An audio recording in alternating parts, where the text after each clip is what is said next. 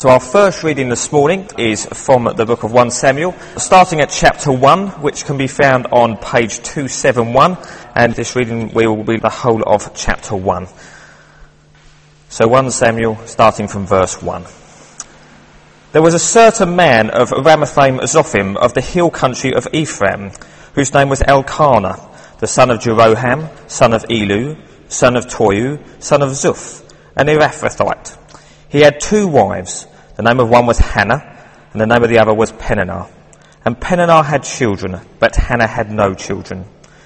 Now this man used to go up year by year from his city to worship and to sacrifice to the Lord of hosts at Shiloh, where the two sons of Eli, Hophni and Phinehas, were priests of the Lord. On the day when Elkanah sacrificed, he would give portions to Peninnah, his wife, and to her sons and daughters. But to Hannah he gave a double portion because he loved her, though the Lord had closed her womb. And her rival used to provoke her grievously to irritate her because the Lord had closed her womb. So it went on year by year. As often as she went up to the house of the Lord, she used to provoke her. Therefore Hannah wept and would not eat. And Elkanah, her husband, said to her, Hannah, why do you weep? And why do you not eat? And why is your heart sad? Am I not more to you than ten sons? After they had eaten and drunk in Shiloh, Hannah rose. Now Eli the priest was sitting on the seat beside the doorpost of the temple of the Lord. She was deeply distressed and prayed to the Lord and wept bitterly.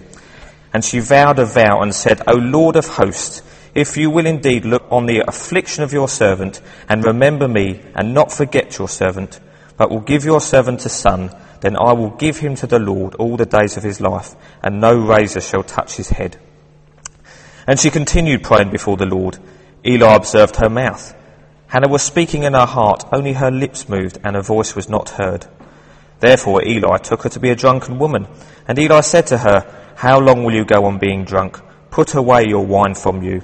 But Hannah answered, No, my lord, I am a woman troubled in spirit. I have drunk neither wine nor strong drink, but I have been pouring out my soul before the Lord. Do not regard your servant as a worthless woman, for all along I have been speaking out of my great anxiety and vexation. Then Eli answered, Go in peace, and the God of Israel grant your petition that you have made to him. And she said, Let your servant find favour in your eyes. Then the woman went on her way and ate, and her face was no longer sad. They rose early in the morning and worshipped before the Lord. Then they went back to the house at Ramah, and Elkanah knew Hannah his wife. And the Lord remembered her, and in due time Hannah conceived and bore a son. And she called his name Samuel, for she said, I have asked for him from the Lord. The man Elkanah and all his house went up to offer to the Lord the yearly sacrifice and to pay his vow. But Hannah did not go up, for she said to her husband, As soon as the child is weaned, I will bring him, so that he may appear in the presence of the Lord and dwell there forever. Elkanah, her husband, said to her, Do what seems best to you. Wait until you have weaned him. Only may the Lord establish his word. So the woman remained and nursed her son until she weaned him. And when she had weaned him, she took him up with her, along with a three-year-old bull, an ephah of flour, and a skin of wine. And she brought him to the house of the Lord at Shiloh. And the child was young. Then they slaughtered the bull, and they brought the child to Eli. And she said, O my Lord, as you live, my Lord, I am the woman who is standing here in your presence praying to the Lord. For this child I prayed, and the Lord has granted me my petition that I made to him. Therefore I have lent him to the Lord. As long as he lives, he is lent to the Lord, and he worshipped the Lord there. So our second reading this morning can be found on page 272, 1 Samuel chapter 2, starting at verse 1 all the way through to verse 10. And Hannah prayed and said, my heart exalts in the Lord. My strength is exalted in the Lord. My mouth derides my enemies because I rejoice in your salvation. There is none holy like the Lord. There is none besides you. There is no rock like our God. Talk no more so very proudly. Let not arrogance come from your mouth. For the Lord is a God of knowledge, and by him actions are weighed. The bows of mighty are broken, and the feeble bind on strength. Those who were full have hired themselves out for bread, but those who are hungry have ceased to hunger. The barren has borne seven, but she who has many children is forlorn. The Lord kills and brings to life. He brings down to Sheol and raises up. The Lord makes poor and makes rich. He makes low and he exalts.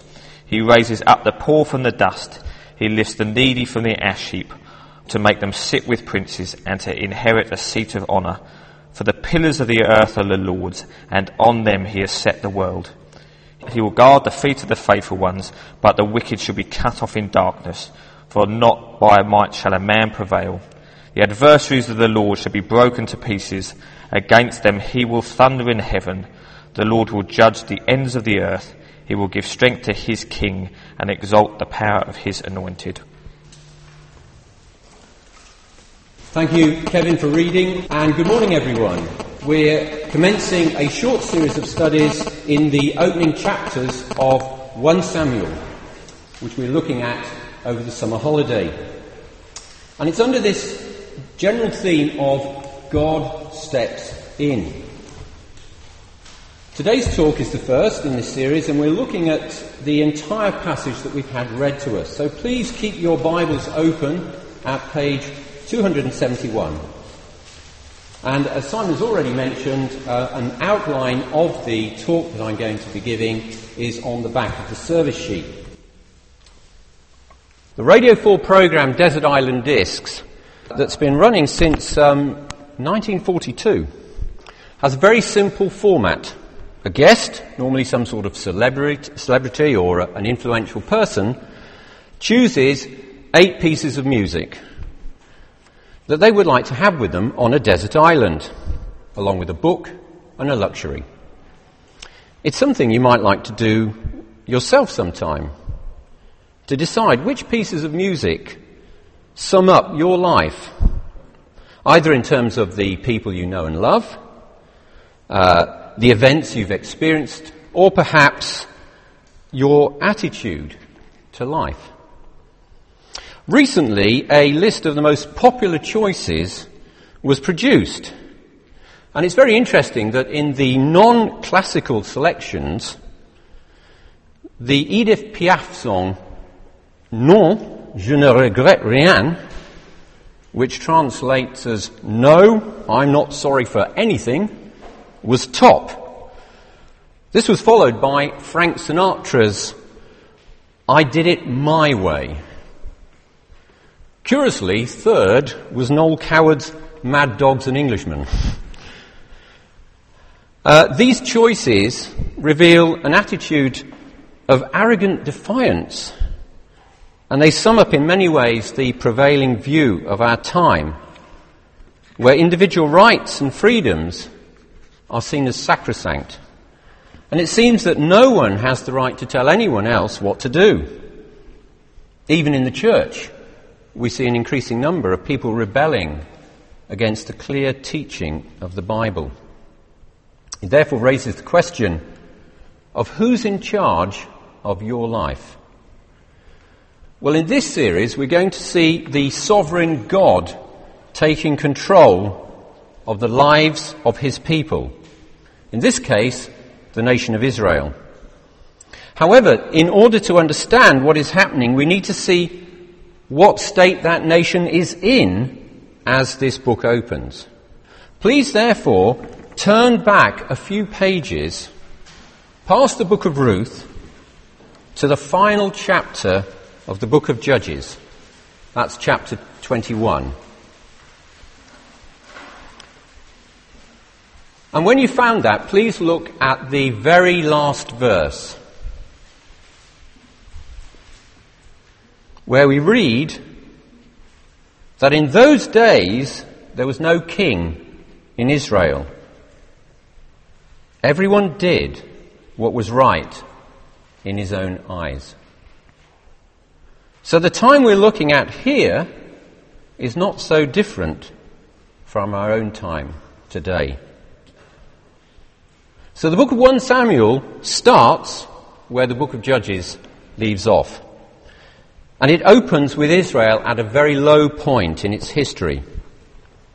Remember, these are God's people, the promised heirs of Abraham, who were delivered by God from Egyptian slavery and given by God a land flowing in milk and honey, but who have, in effect, rejected this Saviour God and gone their own way.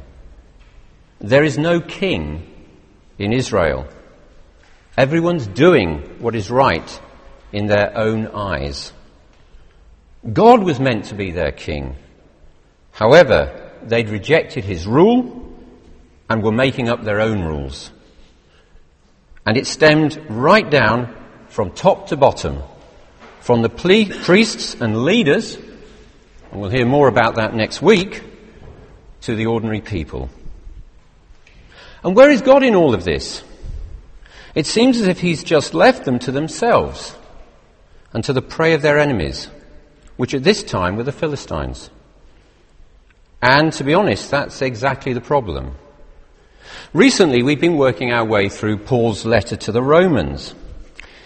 In the opening chapter, we read of God's anger being revealed against sin and human wickedness.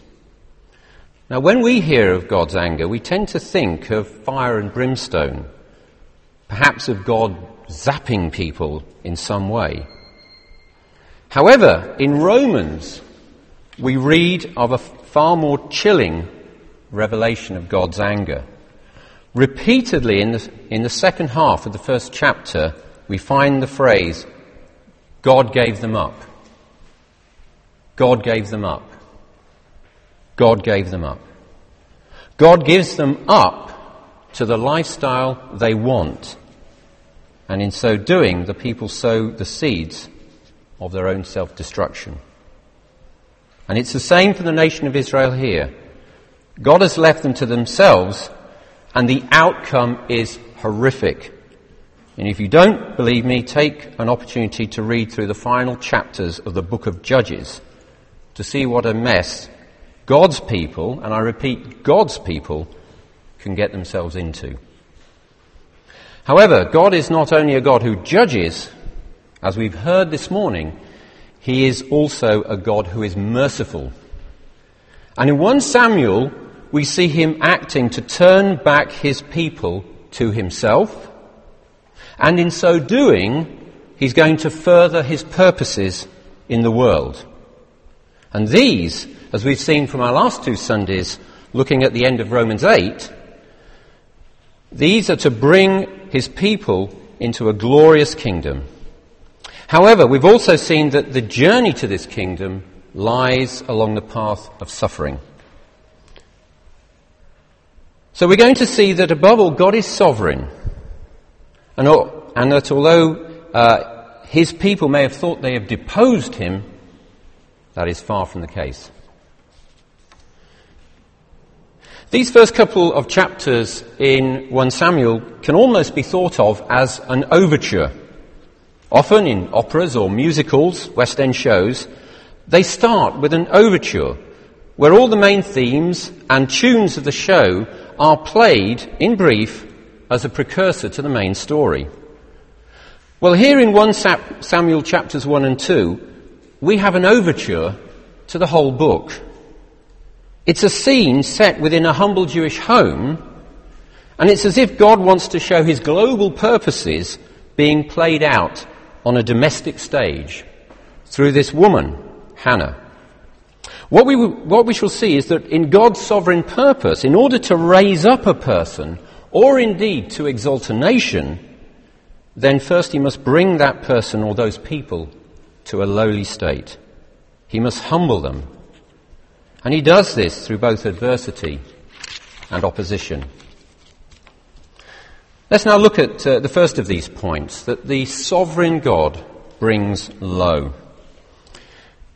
As we see from the opening two verses of chapter 1, Hannah is married to Elkanah, a respectable man who lives in the hill country of Ephraim. However, Elkanah has another wife, Peninnah, and there's the rub. Peninnah has children, Hannah has none. Now, I don't know if there are any women here who have had to deal with infertility or who may be experiencing such difficulties now. But I know what a miserable and unbearable state it is. However, in Hannah's case, there is an important detail that we must not overlook. So if you look down to verse 5 in chapter 1, you will see that the reason for Hannah's infertility is due to God's direct intervention in preventing her from having children.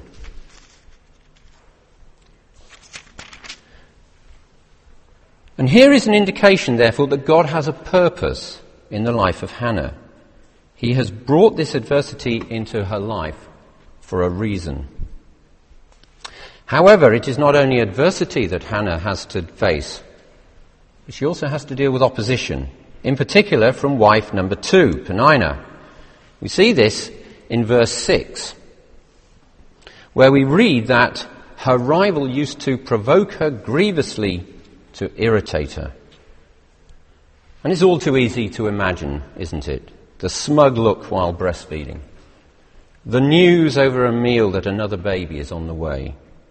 The dig at Hannah's failure as a wife. It would be unbearable.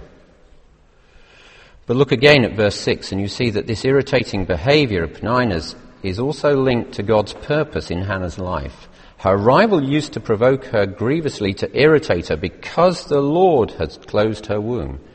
The writer seems to want to emphasize the point that all this suffering that Hannah is experiencing is directly due to God.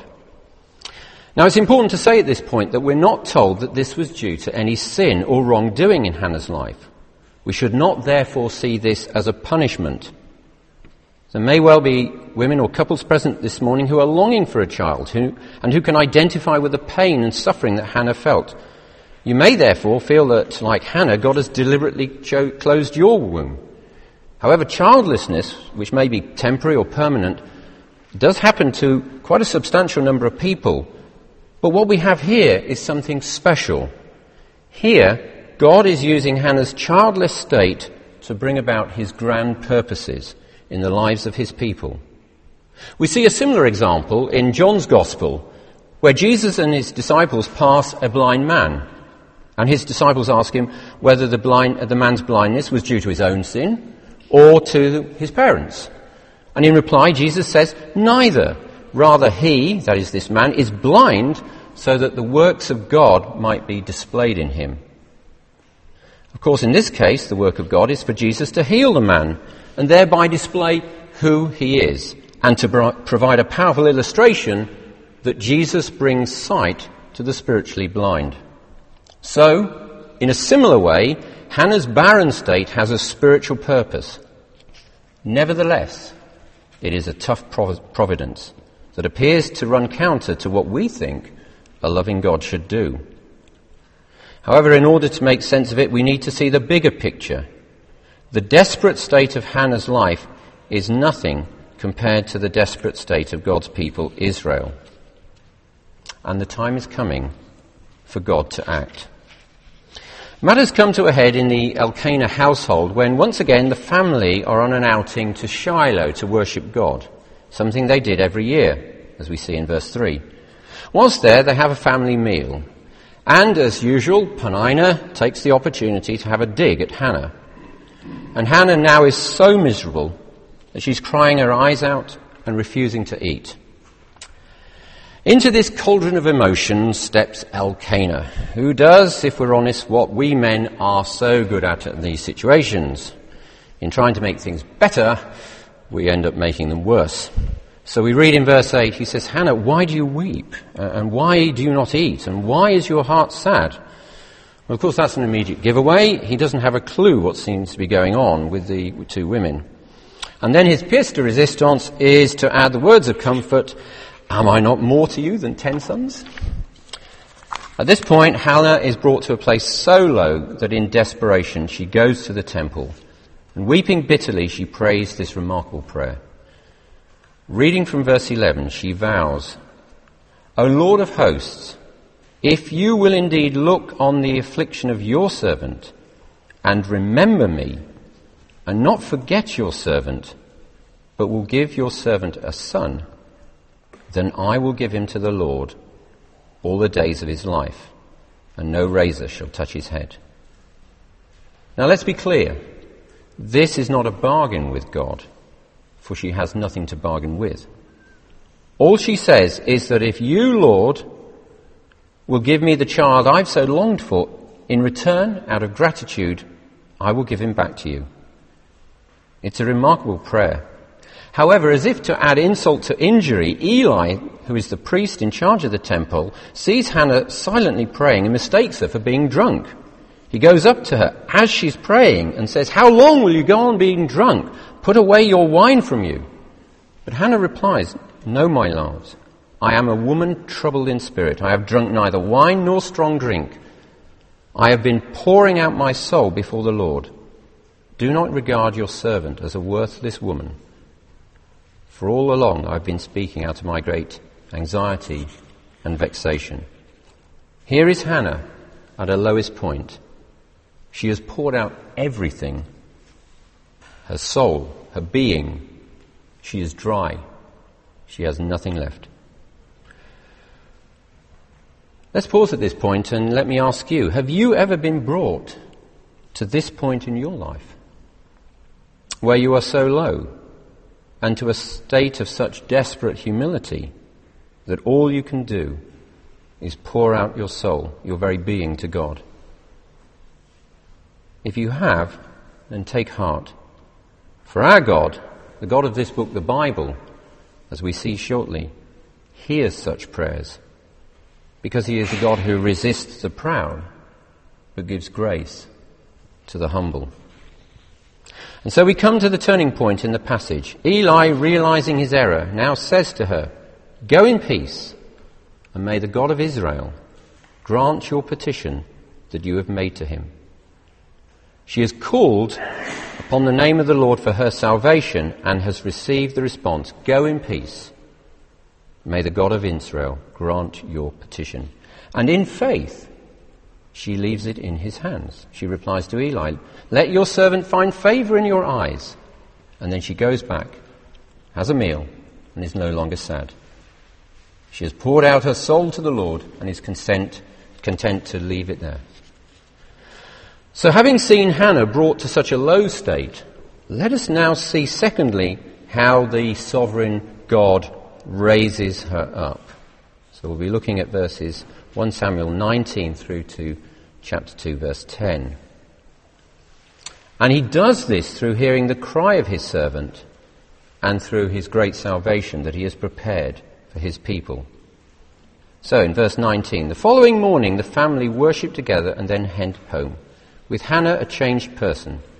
And in the course of time, we read that the Lord, the Lord who'd closed her womb, remembered her. He remembered the prayer that she'd prayed. He remembered the pain and bitterness that she'd endured. He remembered the longing that she'd had. He remembered the sacrifice she was prepared to make.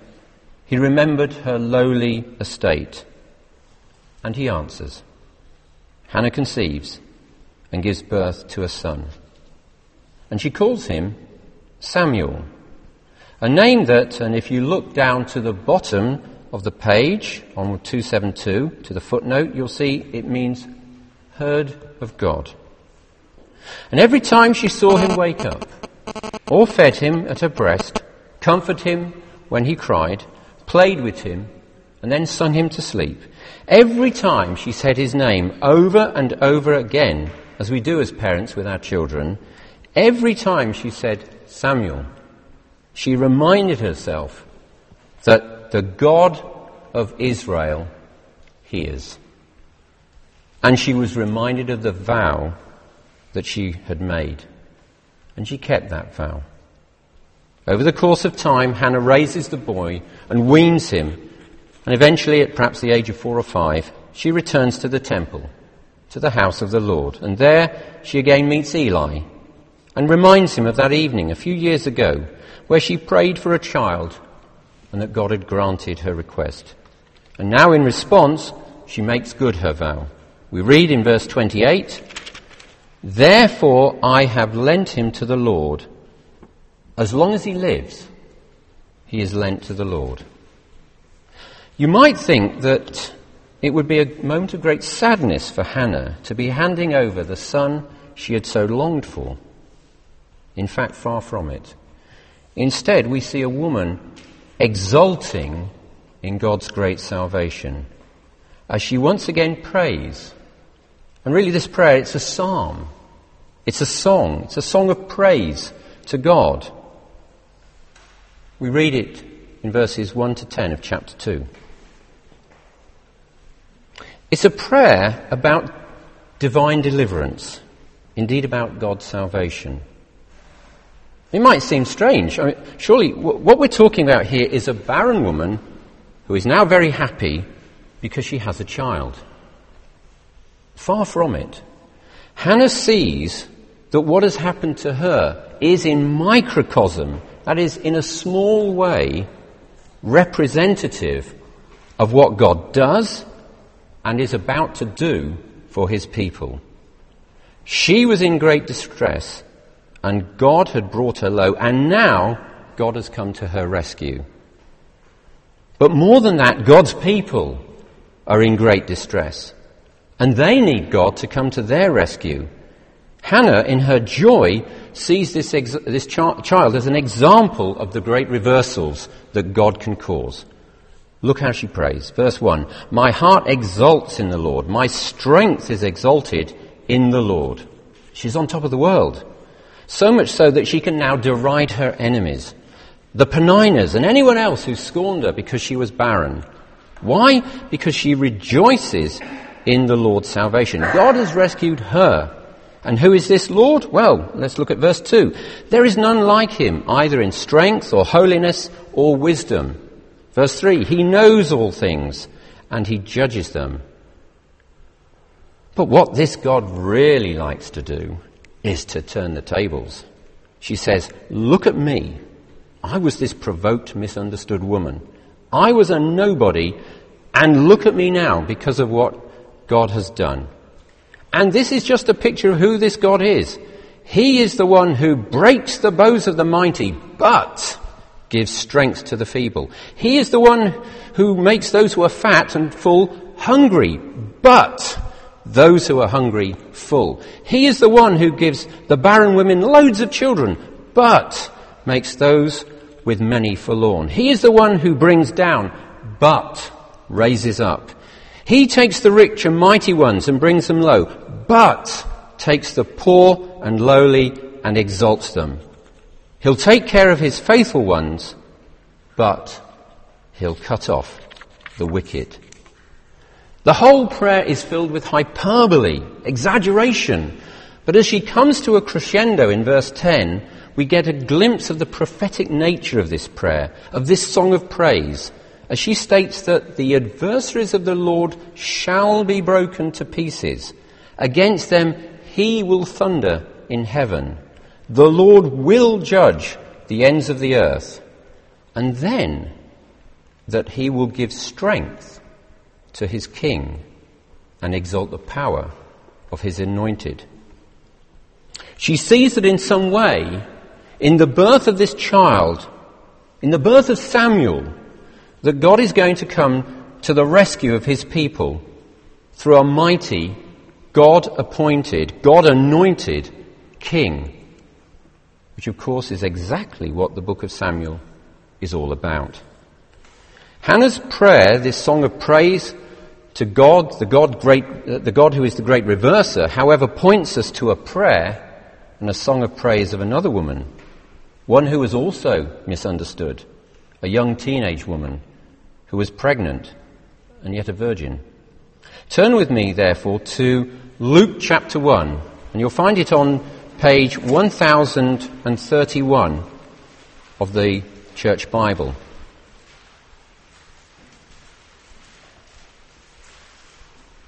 And let's hear there Mary's joyful song in response to her situation.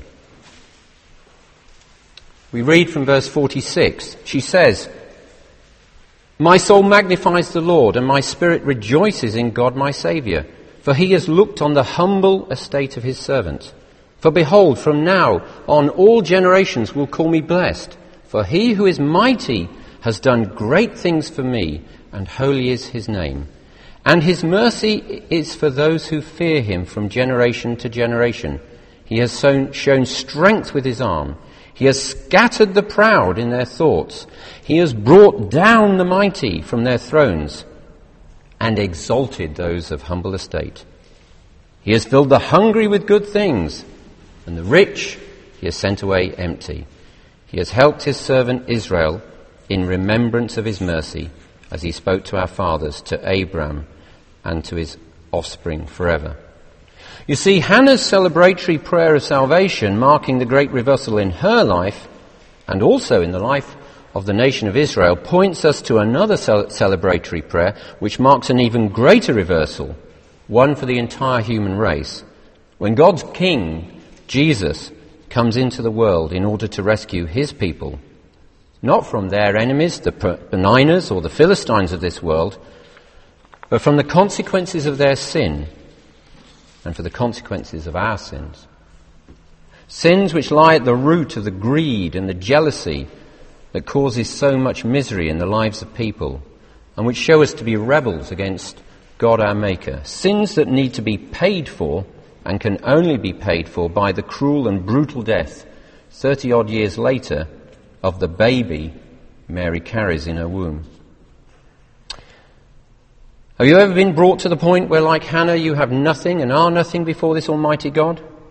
Perhaps you're in the middle of a tough providence, and this is where you are. You're at your wits' end. Then I urge you, call on the name of the Lord. Like Hannah, pour out your soul to the Lord. Call on his name Ask Him to deliver you, not solely from the situation you're in, but for the even greater predicament of being under His judgment for your sins. Call on the name of Jesus to save you from this, and do so in the knowledge that He is God who hears. And having done so, may you, like Hannah, go in peace, and may the God of Israel grant your request. Perhaps you have done this, maybe recently, perhaps even during this service, or maybe many years ago. If you have, cast your mind back to the time when you, in sheer desperation, called on the Lord to rescue you, and you knew his deliverance in your heart. Well, like Hannah, celebrate that deliverance. Rejoice in the Lord and in his salvation. Worship his anointed king. Remember the vows that you made to follow him. And don't give your child. Give back your life to him and make good that vow. Remember that all you have is a gift from God.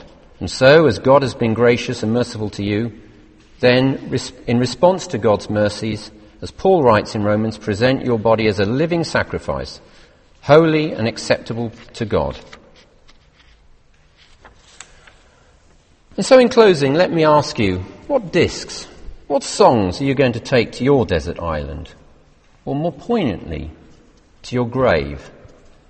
Edith Piaf's defiant Je ne regrette rien, no regrets. Frank Sinatra's arrogant I did it my way. Or instead of that of Samuel Crossman who wrote, My song is love unknown, my Saviour's love to me, love to the loveless shown that they might lovely be. Oh, who am I that for my sake my Lord should take frail flesh and die? Or perhaps in the words of our final hymn by Charles Wesley. Look at verse 3 on the service sheet. Come, Almighty, to deliver. Let us all your grace receive. Suddenly return and never, never more your temple leave. You we would be always blessing. Serve you as your hosts above. Pray and praise you without ceasing. Glory in your perfect love. Well, may it be so, to the glory of God. Amen.